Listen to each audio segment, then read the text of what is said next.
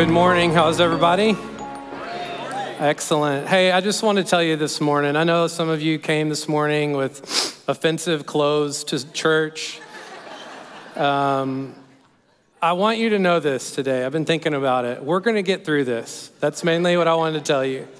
At the end of this week, no matter what happens, I'm still going to love you, and you're still going to love me, and we're going to be okay, okay? We're going to get through the other side of it.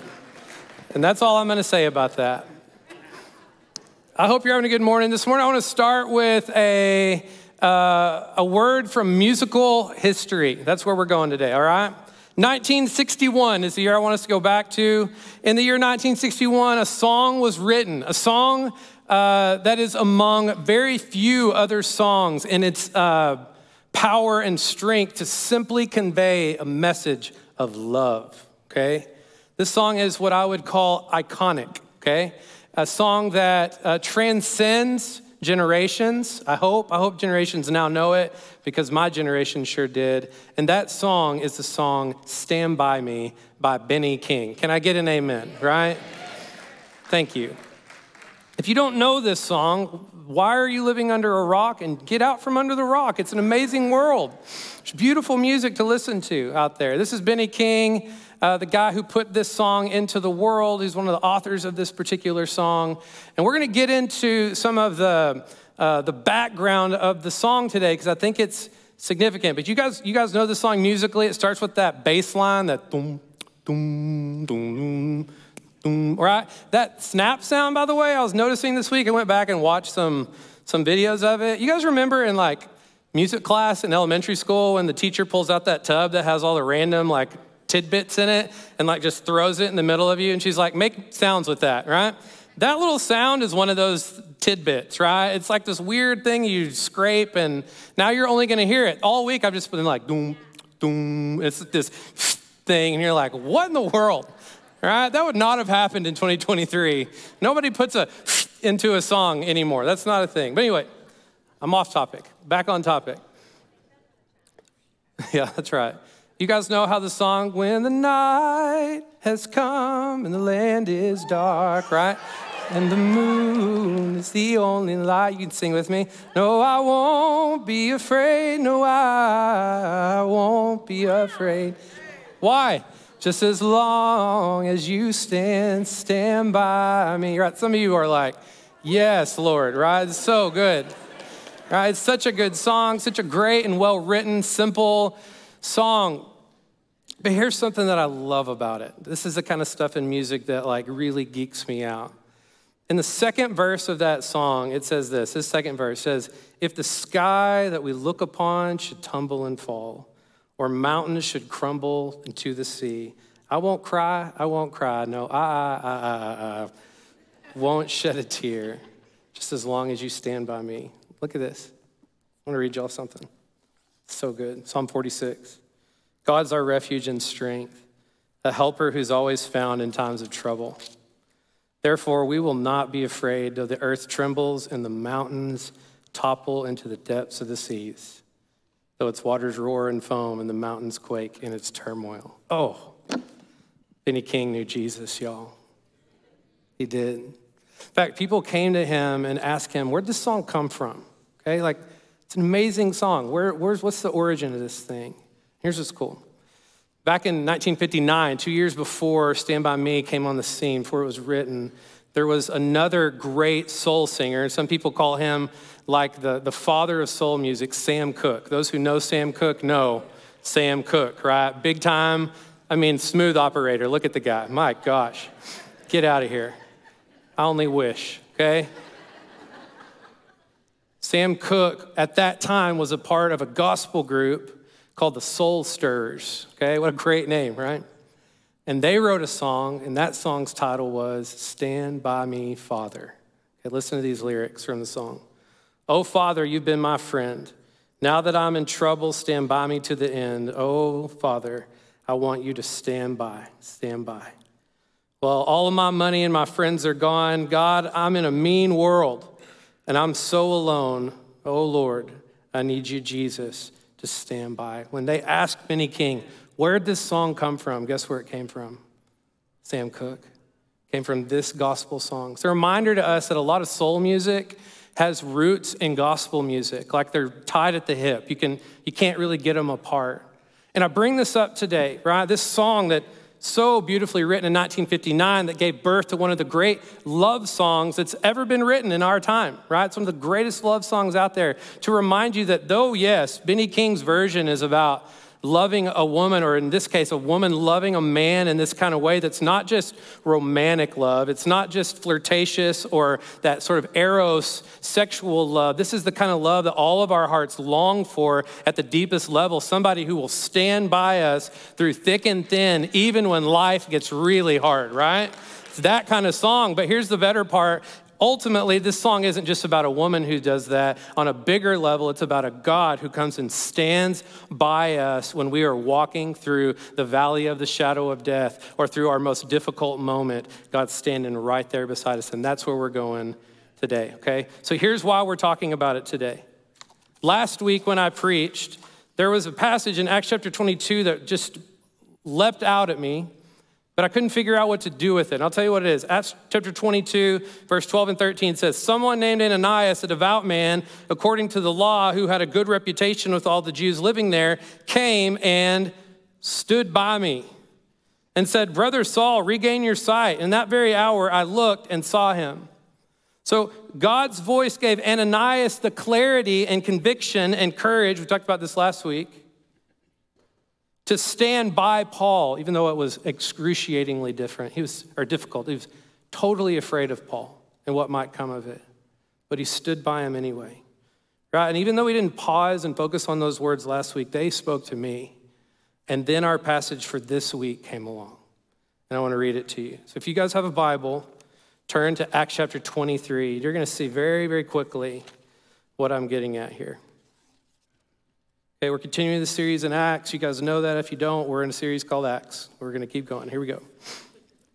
So, the backstory in this is that Paul is in a really difficult moment. He's gone to Jerusalem, he's facing intense persecution, or at least unbelievable pushback on what he's trying to bring to the church in Jerusalem or to the people, the Jews who live in Jerusalem, right? He's already got into kind of a fight here, not this fight, but pretty dang close. They really don't want him to be there. And we pick up in verse 30 of chapter 22. It says, The next day, since he wanted to find out exactly why Paul was being accused by the Jews, this is the commander who kind of saved him. Um, from the hand of the Jews, right? He released him and instructed the chief priest and the Sanhedrin to convene. He brought Paul down and placed him before them, right? So this commander is trying to make sense of why the Jews are so angry. Like, what is y'all's problem? Sends him back to the Sanhedrin to convene to try to wrap his mind around it. All right, that's where we pick up, verse one. Paul looked, this is crazy. Paul looked straight at the Sanhedrin and said, Brothers, I've lived my life before God in all good conscience to this day. The high priest Ananias ordered those who were standing next to him to strike him on the mouth. And then Paul said, God's going to strike you you whitewashed wall. You are sitting there judging me according to the law, and yet in violation of the law are you ordering me to be struck? Oof. Verse 4 Those standing nearby said this Do you dare revile God's high priest? Paul realizes he made a mistake. I did not know, brothers, though he was the, that he was the high priest, replied Paul. For it is written, You must not speak evil of a ruler of your people. When Paul realized that one of them or part of them were Sadducees, and the other part were Pharisees, he cried out in the Sanhedrin, Brothers, I'm a Pharisee, a son of Pharisees. I'm being judged because of the hope of the resurrection of the dead. And this causes a problem, right? When he said this, it's almost like a like squirrel, kind of one of those moments, because it causes them to just break out into a fight among themselves because the Sadducees don't believe in the resurrection, but the Pharisees absolutely do. It says, When he said this, a dispute broke out between the Pharisees and the Sadducees, and the assembly was divided. For the Sadducees, there is, uh, they say there is no resurrection, and neither angel nor spirit, but the, the Pharisees affirm them all. Verse 9 The shouting grew loud, and some of the scribes of the Pharisees' party got up and argued vehemently. We find nothing evil in this man. What if a spirit or an angel has spoken to him? And when the dispute became violent, the commander feared that Paul might be torn apart by them and ordered the troops to go down, take him away from them, and bring him into the barracks. The following night, the Lord stood by him and said, Have courage, for as you have testified about me in Jerusalem, so it is necessary for you to testify in Rome. You guys see it?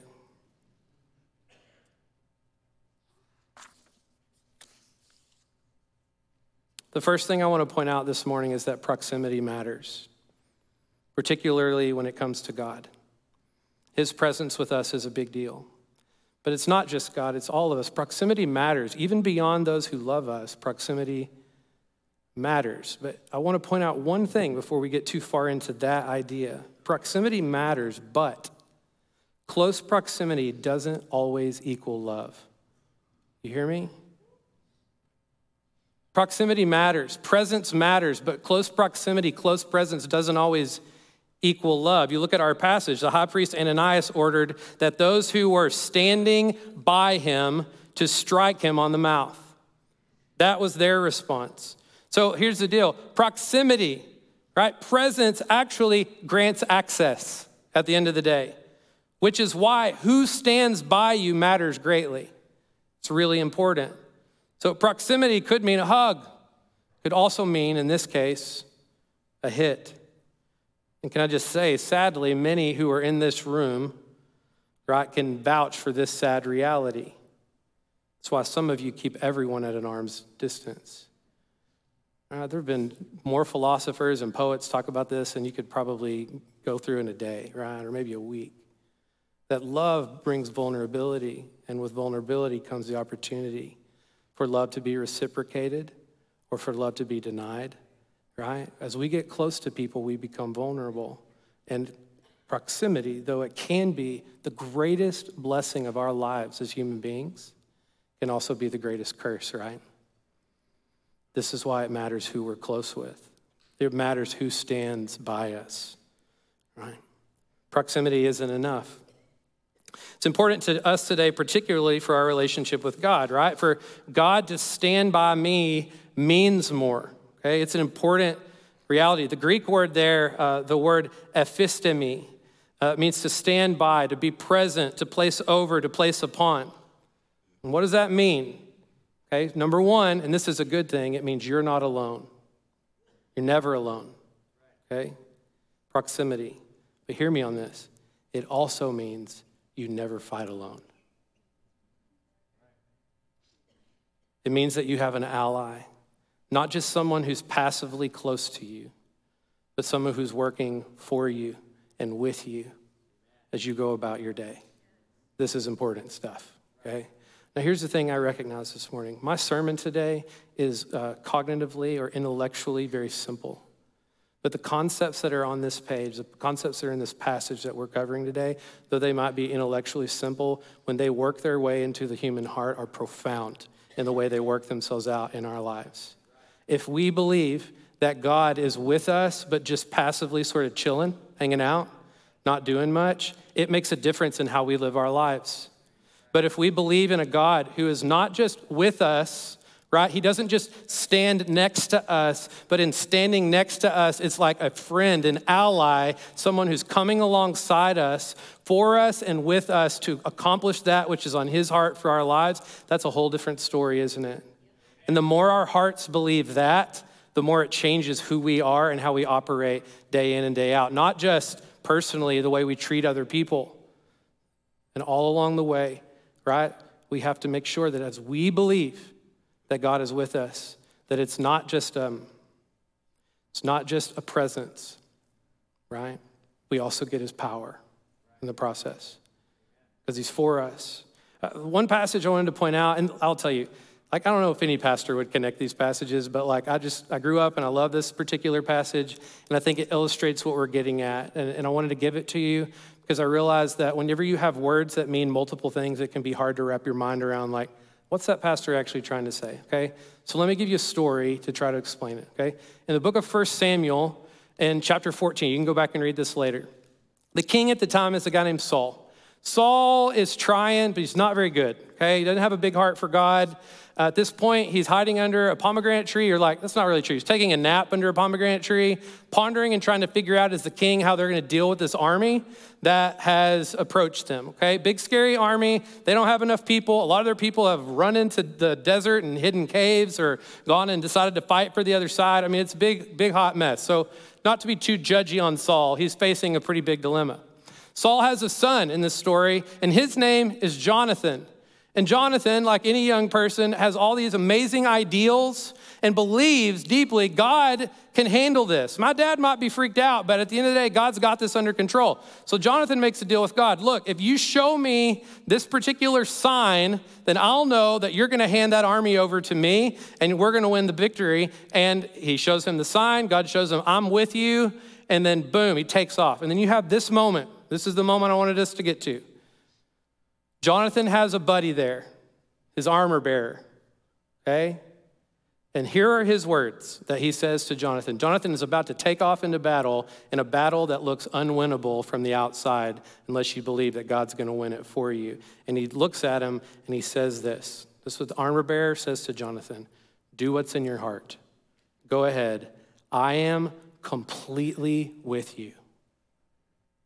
I am completely with you. Another translation says, I am with you, heart and soul. If we're talking about what it looks like for God to come stand by us, or in this particular passage, for God, to come stand by Paul, this is what I think it looks like. Paul, I'm with you, heart and soul, completely. I'm not just a passive presence, I'm here. I'm ready to act on your behalf. In fact, I'm just going to let you hang out here for a second and take a deep breath. I know today has been the hardest day. So I'm going to give you the gift of something that you need in your life, and that's the certainty that there'll be a tomorrow. I, do, I know you're struggling, so I'll just let you know these Jews aren't going to kill you. I already see the future. It's all good. You're going to go to Rome and share my message, right? That's a good God that reaches into a moment. He knows what Paul needs. He comes and stands by him and gives him exactly what he needs in that moment. I think that's what it means to stand by, right? For God to stand by us. It makes a difference in our lives when we know someone's with us and for us, doesn't it? It does. Here's the other side, though. I know from my own experience that these words are difficult to hear for some people. People who've lost family members, people who've um, watched family members walk through horrible diseases, people who have experienced tragedy in their life. And I just want you to know today, I don't want to minimize your pain. I want to go right at it in, in some ways. I don't want to avoid it. And I'll tell you, I do get it to some degree. I don't get it all the way. I'm not living your life, but here's the thing. Most of you know this. I lost my dad from like the worst of diseases, ALS, Lou Gehrig's disease, a few years ago. And here's what I know. I'm just going to read it to you. It's better. I'll be more precise. My dad was able to walk through ALS with courage because he knew he was never alone. That God was always with him, but not just in proximity. He knew that Jesus was with him, heart and soul. So even though he didn't always understand, he didn't get it, my dad lived with the certainty that even if God doesn't heal me on this side of heaven, he will.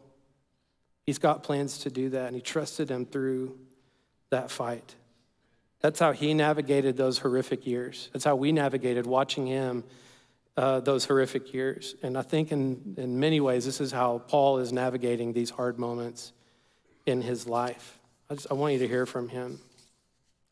Um, before we read this passage, I'll just tell you one of the crucial beliefs of the Christian life, one that sometimes we have to fight tooth and nail for, is that God is standing with us through whatever we face. And sometimes it doesn't make sense, and we're tempted to believe it's not true.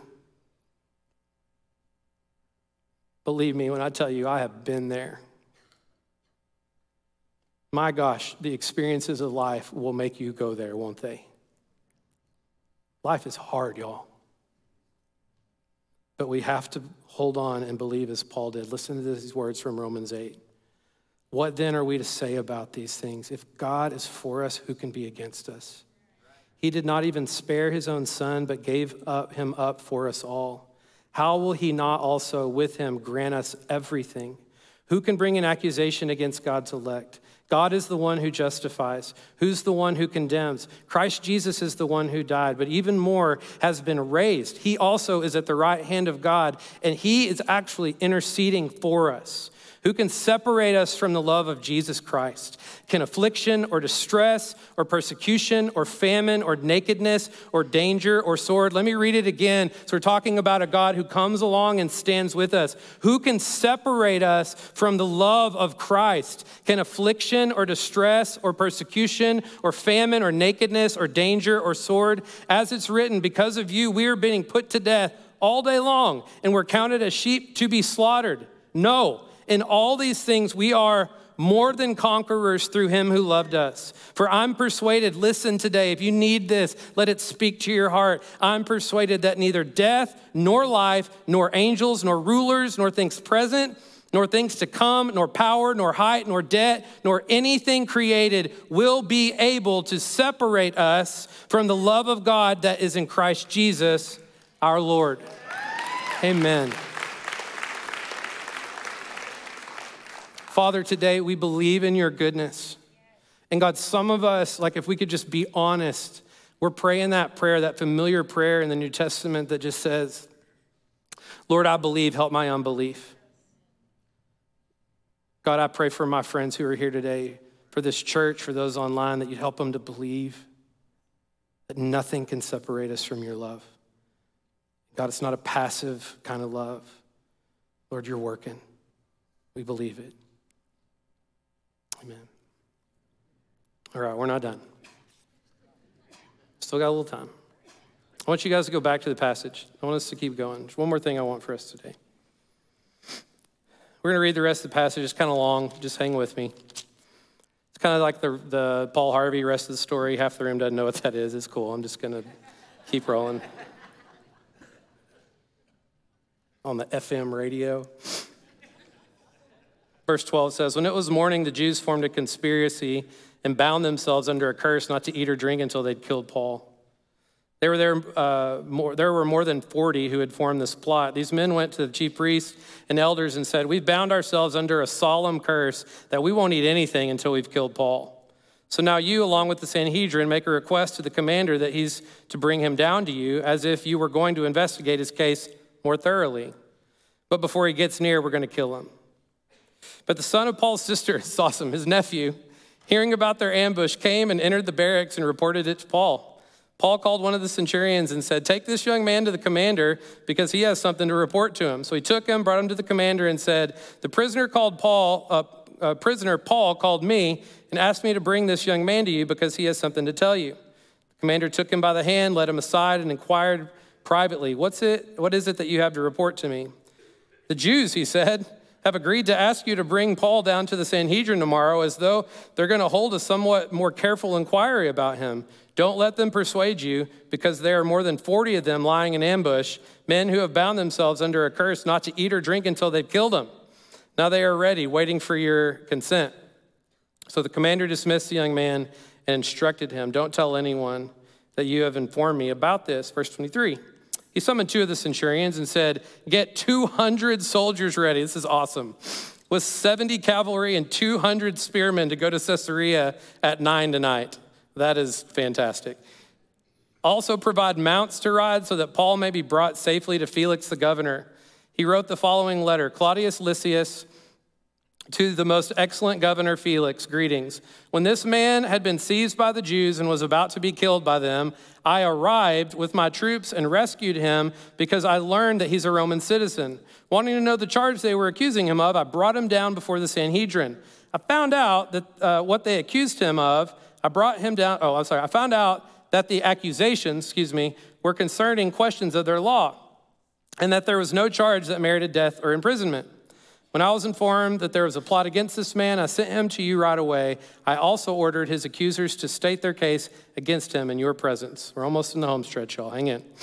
Verse 31 So the soldiers took Paul during the night and brought him to Antipatris as they were ordered. The next day, they returned to the barracks, uh, allowing the cavalry to go on with them. And when the men entered Caesarea and delivered the letter to the governor, they also presented Paul to him, like, ta da. After he read it, he asked what province he was from. And when he learned he was from Cilicia, he said, I will give you a hearing when your accusers also get here. He ordered that he be kept under guard in Herod's palace. Such intrigue, right? It's like a Bourne novel or something. It's so good. Interesting stuff. Here's where I want to finish up today. You know the word we talked about earlier? That word that uh, basically means to stand by someone, stand with someone. You see that word again here, except in the translation, it doesn't translate it the same way, like in my English translation. But it's there. Look at verse 27 in your Bible. Okay, so this is the commander of the Roman armies. He's trying to protect Paul. It says, When this man had seized or had been seized by the Jews and was about to be killed by them, I arrived. I arrived with my troops and rescued him because I learned that he's a Roman citizen. That term there, that, those two words, I arrived, are the same word.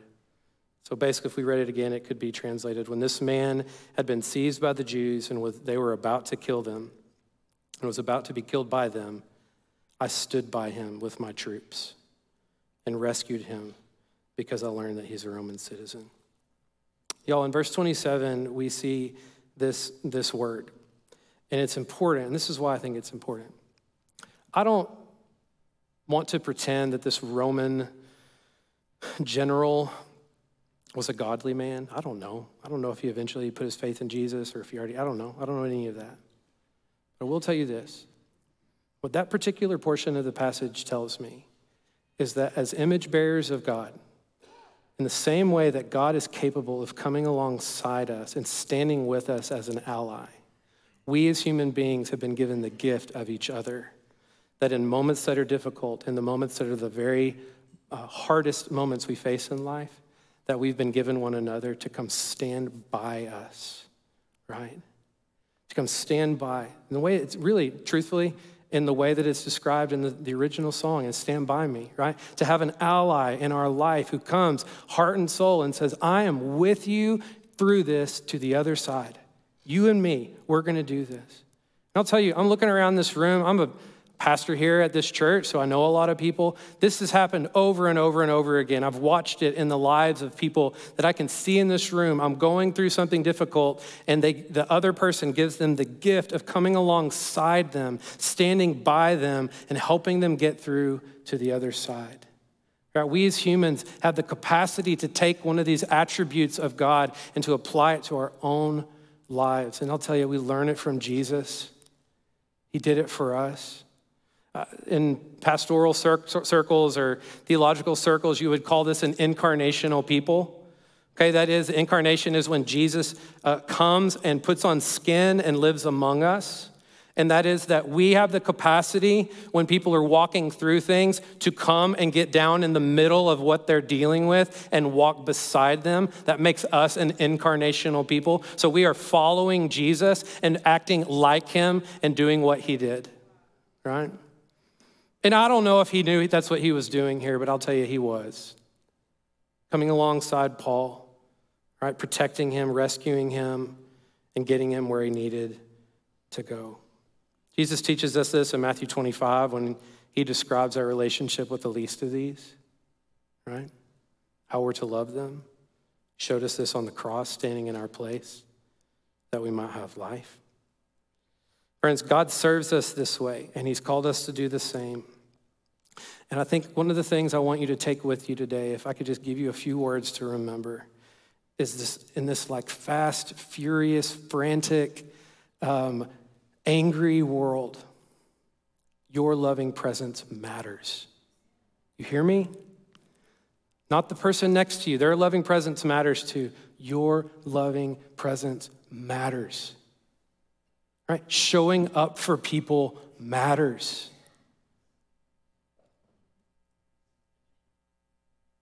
Some of you have gotten through some of the most difficult moments in your life because someone showed up, and somebody in your life needs you to do that right now. Showing up matters. Your loving presence matters. Okay, so one mark of our faith is the courage to stand near, to stand with, to stand up for the tired and the weary, the stressed and the oppressed, the hurting, sick, the unloved, the unlovable, the underappreciated, the beaten down, the overlooked, the elderly, the orphaned, the kids of the parents who don't have time,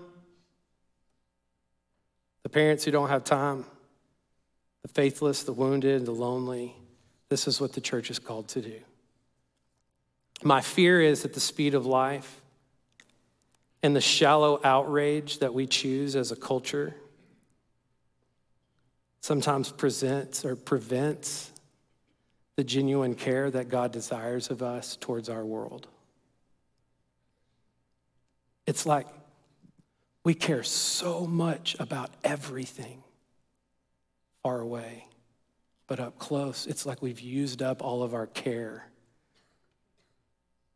So that when something close to us comes around, we don't have anything left to give the people who actually need our care up close and personal. Mm. We all saw the horrific acts of Hamas in the last couple of weeks.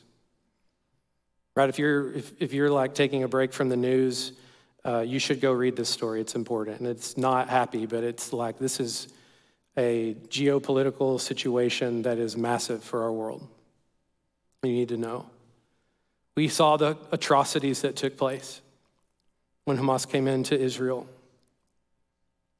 And I think, I'll tell you, can I just tell you all this? It's really hard to talk about this stuff from a stage. You ever just want to make sure you're aware of that? Because there's so many intricacies to this. And people always take everything you say wrong because they're people, right? I want you to know that. So Steve's gonna stand up here at some point and talk about something, and you're like, I don't like that. And it's like, well, okay. I don't like half the stuff you say either. Anyway, I'm sorry, I'll just get off, get off. I'm just, I want you to hear this. I think all of us are struggling with the tension of this moment. Right, we're struggling with the fact that this ally of our country is in a really hard spot and we want to support an ally, right? We get that. I understand that piece. We also don't want to see a bunch of innocent children killed in Palestinian villages as a rebuttal to what happened to these innocent children in these uh, is Israeli cities. And I mean, it's just, in, it's hard. Like, and if anything, could we just be brave enough to pray for the leaders over there and ask God to give them wisdom? Because it's not as simple as, as we make it over here with our Twitter posts. Okay? It's been on my mind all week. My heart, I mean, I know everybody in this room probably, your heart is just wretched over this thing. It is hard. The next few months, few years are going to be really hard trying to untangle this mess. I mean, that they've been trying to untangle for a long, long time, right? This isn't new, right?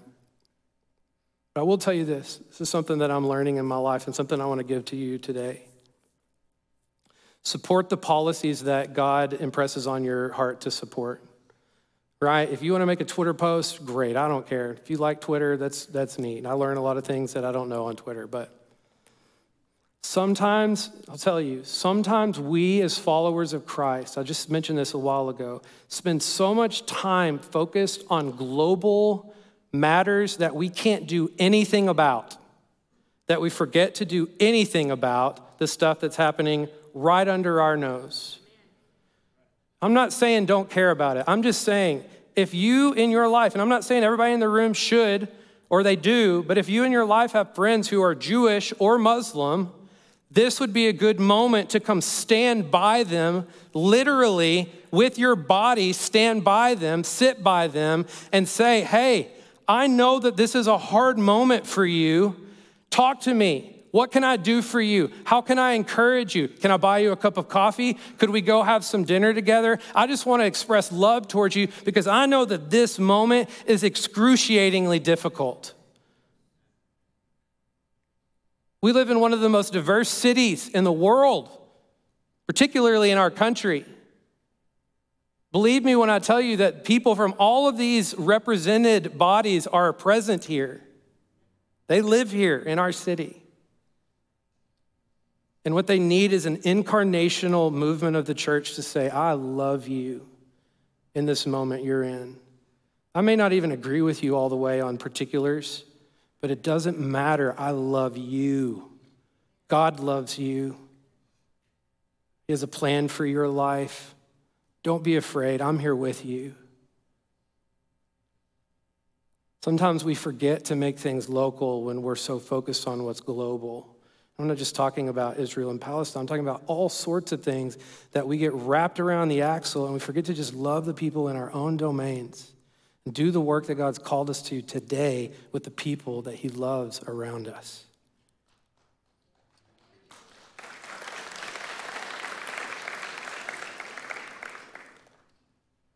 So may we be a people who are committed to the incarnation, to being with people and for people, their allies.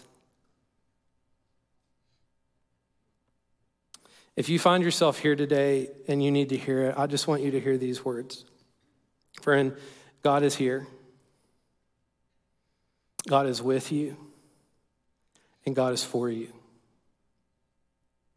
He hasn't abandoned you and you can take that to the bank. So, I need you to hear today, especially for people who are here just struggling through, like, but what about this? It's really hard. I want you to hear this, please. God is more tenacious than we are.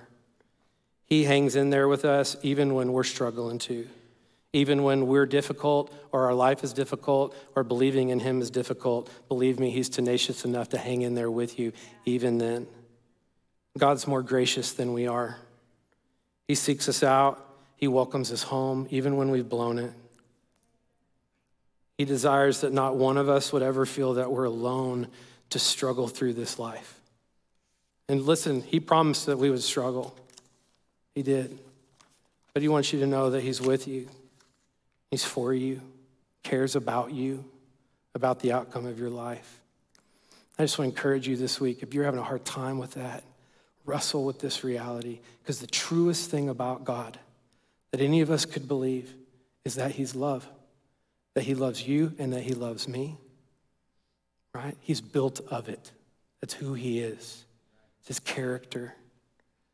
And He doesn't just love us from afar, right? The Bible tells us the fullest description of God that we have is Jesus.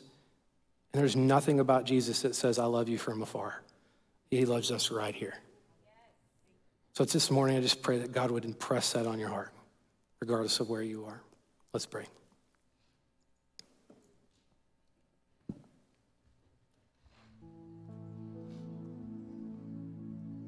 This morning, I want to do something that's a little bit out of the ordinary. If I could just head down and eyes closed.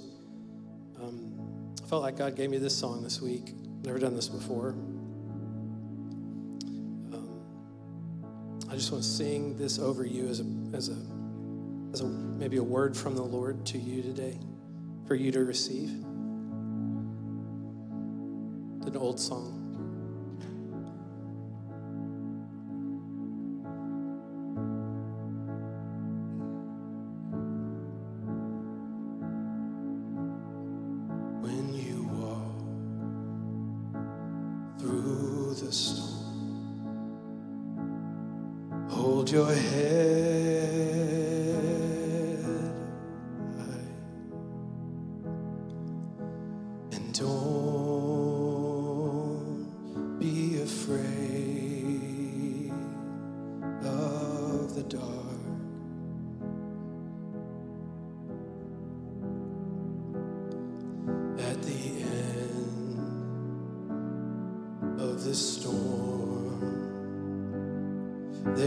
physical.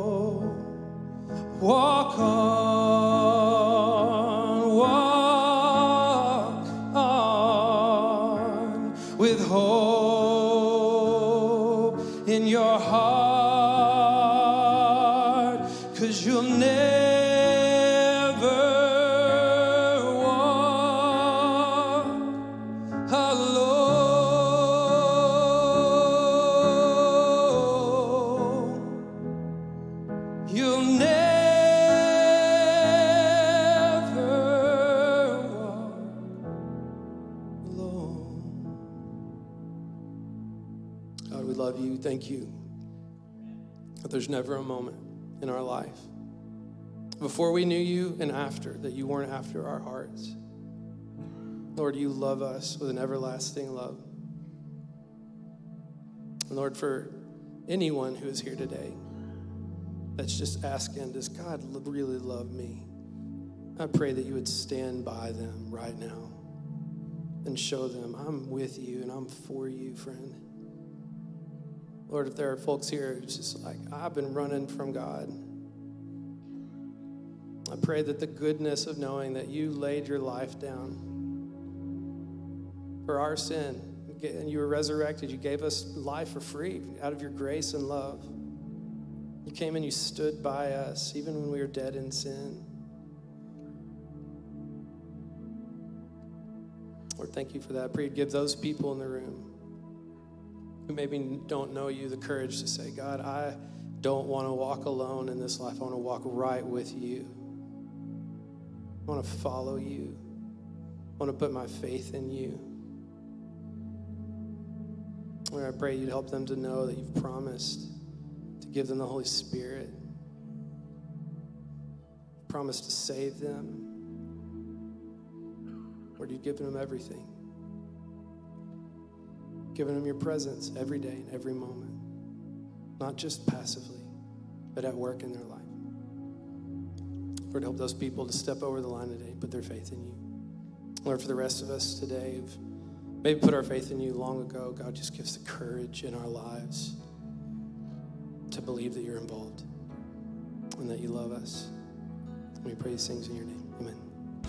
Thank you so much for joining us. And if you have any questions about what you just heard, we'd love to talk with you. You can get connected at hnw.org about what we believe or uh, how to join a small group or follow us on social media as well.